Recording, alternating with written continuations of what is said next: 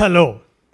కానమూకు కథావచనం మోహనవచనం పరిజ్ఞాన హితబాండం శ్రోతలకు ఆహ్వానం నమస్కారం. చతపతగునెవరు రాసిన తదుపరి చదివిన వెంటనే మరువక పలువురికి వినిపింపబూనినా అది ఏ పరిజ్ఞాన హితబాండమవు పో మహిళ మోహనవచనమై విరాజిల్లు. పరిజ్ఞాన హితబాండం లక్ష్యం ప్రతివారీ సమాచార హక్కు ఆస్ఫూర్తితోనే ఇప్పుడు.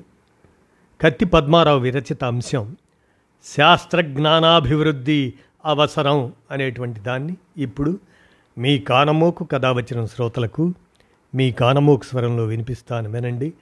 శాస్త్రజ్ఞానాభివృద్ధి అవసరం ఇక వినండి. శాస్త్రజ్ఞానాభివృద్ధే దేశానికి ఊపిరి. భారతదేశంలో శాస్త్రీయ భావజాలంపై ఒక నిర్మాణాత్మకమైన ప్రత్యామ్నాయ హిందూ పౌరాణిక వ్యవస్థ దాడి చేస్తుంది. మొత్తం సూర్యకేంద్ర సిద్ధాంతాన్ని ధ్వంసం చేసి భూకేంద్ర సిద్ధాంతాలతో కూడిన జ్యోతిష్యం మూఢ విశ్వాసాలతో కూడిన భావజాలం ఆ రంగాల్ని విస్తృతం చేస్తున్నారు. దానివల్ల భౌతిక శాస్త్రం రసాయన శాస్త్రం జీవశాస్త్రం అన్నీ సంక్షోభంలో పడుతున్నాయి. మానవుని పుట్టుక నిర్మాణం వాటి మీదే ఇంకా సందిగ్ధ భావనను విస్తృతం చేస్తున్నారు. నిజానికి భారతదేశంలో చారువాకం బౌద్ధం జైనం సాంఖ్యం విస్తరిల్లి భారతీయ భౌతిక శాస్త్రం అత్యున్నతంగా ప్రజ్వరిల్లించింది. ఇతర దేశాల వారు సాంఖ్య దర్శనంలోని అనేక అంశాలను తీసుకొని వారి భౌతిక శాస్త్రాన్ని అభివృద్ధి చేసుకున్నారు. సాంఖ్యం బుద్ధుణ్ణి తర్కబద్ధమైన ఆలోచనకు పురిగొల్పింది. జ్ఞానం ధ్యానం నుండి వచ్చేది కాదని అది తర్కబద్ధమైందని హేతు వివేచన పూర్ణమని ఆయన గ్రహించాడు. సాంఖ్య దర్శనం భారతీయ తత్వశాస్త్రాలలో హేతుబద్ధమైనది. భౌతికవాదంతో కూడినది. ఈ దర్శనాన్ని రచించిన కపిలుడు నిరీశ్వరవాదాన్ని ప్రతిపాదించాడు. ఈ దర్శనం మీద పరిశోధన చేసిన కీత్ ప్రపంచం మొత్తంలో భౌతికవాదానికి సాంఖ్య దర్శనం ప్రేరణ శక్తి అని అన్నాడు. శాస్త్రజ్ఞానానికి జ్ఞాన సంపద హేతుదృష్టి కార్యాచరణ శ్రేయలత గ్రహణ శక్తి విశ్లేషణ శక్తి అవసరం. అయితే ఇప్పుడు శాస్త్రజ్ఞాన్ని శాస్త్రాన్ని బోధించే ఆచార్యులు కూడా మూఢనమ్మకాలు కలిగి ఉండటం ఆశ్చర్యం. భౌతికవాదాన్ని భౌతిక శాస్త్రాన్ని రసాయన శాస్త్రాన్ని జీవశాస్త్రాన్ని బోధించే ఆచార్యులు కూడా వర్ణధర్మాన్ని యజ్ఞ యాగ కర్మకాండలపై నమ్మకాన్ని కులాచరణను కలిగి ఉండటం వల్ల శాస్త్ర జ్ఞాన బోధ పెదవుల నుండే జరుగుతుంది. కానీ అది మేధస్సుకు పదును పెట్టలేకపోతుంది. అందుకే ఇప్పుడు తిరుపతి వెంకటేశ్వర స్వామి అన్నవరం సత్యనారాయణ స్వామి కాశీ విశ్వేశ్వర అమర్నాథ్ దేవాలయాల యాత్రకు శాస్త్రవేత్తలు క్యూ కడుతున్నారు. ఇది ఆశ్చర్యకరమైన విషయం. ఎందుకంటే పదార్థవాదం చెప్పే ఒక ఉపాధ్యాయుడు తన భావజాలం నుండి బయటపడలేక పదార్థం వెనుక కూడా ఏదో అదృశ్య శక్తి ఉన్నది అని బోధించే దశలో ఉండడం వల్ల విశ్వవిద్యాలయాల్లో ద్వైదీకృత భావజాలం పరిడవిల్లుతుంది. అంతేకాక ఇదే పండితులు రాజ్యహింసకు సంబంధించిన భగవద్గీతను ప్రవచించడం కూడా మనకు ఆశ్చర్యం కలిగిస్తుంది. పుక్కిట పురాణాలుగా ఉన్న భారత భాగవత రామాయణ కథలను సినిమాలుగా టీవీ సీరియల్స్గా భ్రమణం చేయడం వల్ల శాస్త్రజ్ఞానం నుంచి ఆవిర్భవించిన ఒక పరికరం ఎలా పుట్టిందో భారతీయ విద్యార్థులు చెప్పలేకపోతున్నారు. అందువల్ల కొన్ని కోట్ల రూపాయలు మన విశ్వవిద్యాలయాలు బోధనకు ఖర్చు పెడుతున్నా అందు నుండి ప్రపంచాన్ని కదిలించే ఒక్క నూతన అంశం కొత్త సిద్ధాంతం బయటకు రావడం లేదు. శాస్త్రజ్ఞాన లోపం వల్ల ఉత్పత్తి క్రమం కూడా భారతదేశంలో తగ్గిపోతుంది. శాస్త్ర సాంకేతిక జ్ఞానం వల్ల చైనా జపాన్ జర్మనీల్లో ఉత్పత్తి పెరిగింది.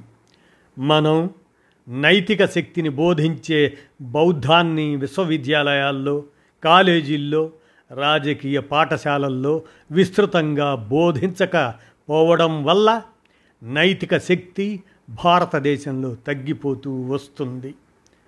అవినీతి పరులు పెరగడం దేశాన్ని దోచుకొని ఇతర దేశాల్లో దాచుకునేవారు పెరగడం దేశీయ ఉత్పత్తులకు పునాది అయిన సాంకేతిక జ్ఞాన శూన్యత వల్ల మూఢాచారాలు పెరగడం రాళ్ళు రప్పలకు బుర్రలు తాకట్టు పెట్టడం వల్ల పేరుకి నూట నలభై కోట్ల మంది ఉన్నా కూడా ఆలోచించేవాళ్ళు ఇరవై కోట్ల కంటే తక్కువే ఉన్నారని మనకి అర్థమవుతుంది.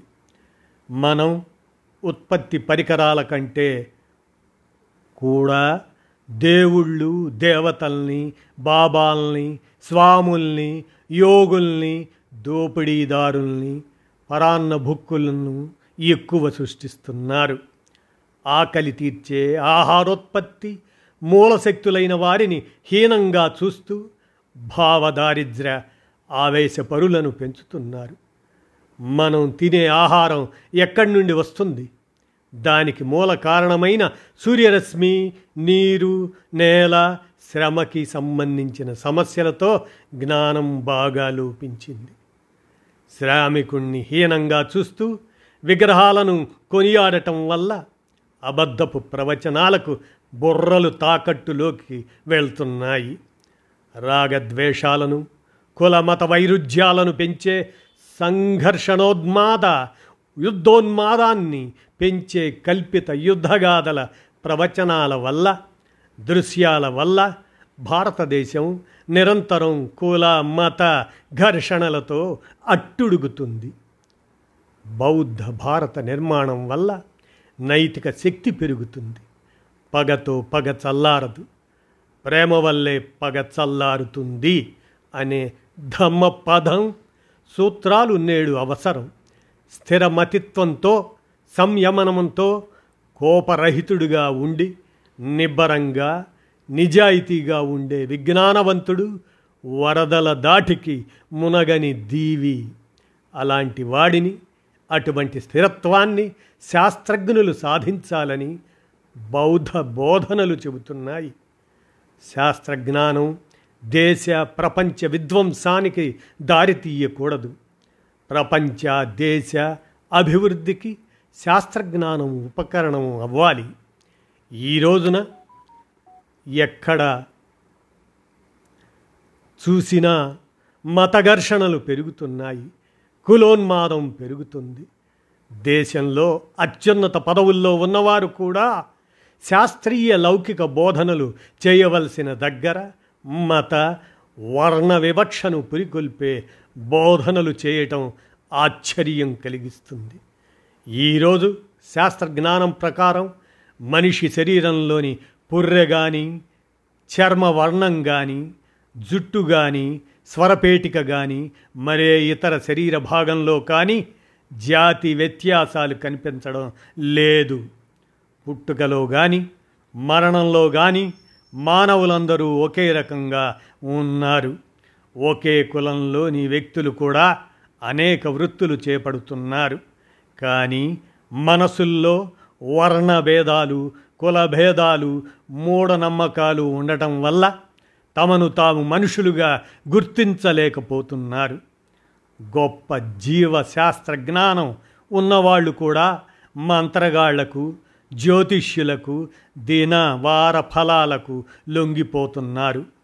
వ్యవసాయదారులు వర్తకులు విద్యావంతులు కూడా ఈ మంత్రగాళ్ళకు బానిసలవుతున్నారు. అందువల్ల శాస్త్రజ్ఞానం జీవితంలో ఫలించడం లేదు.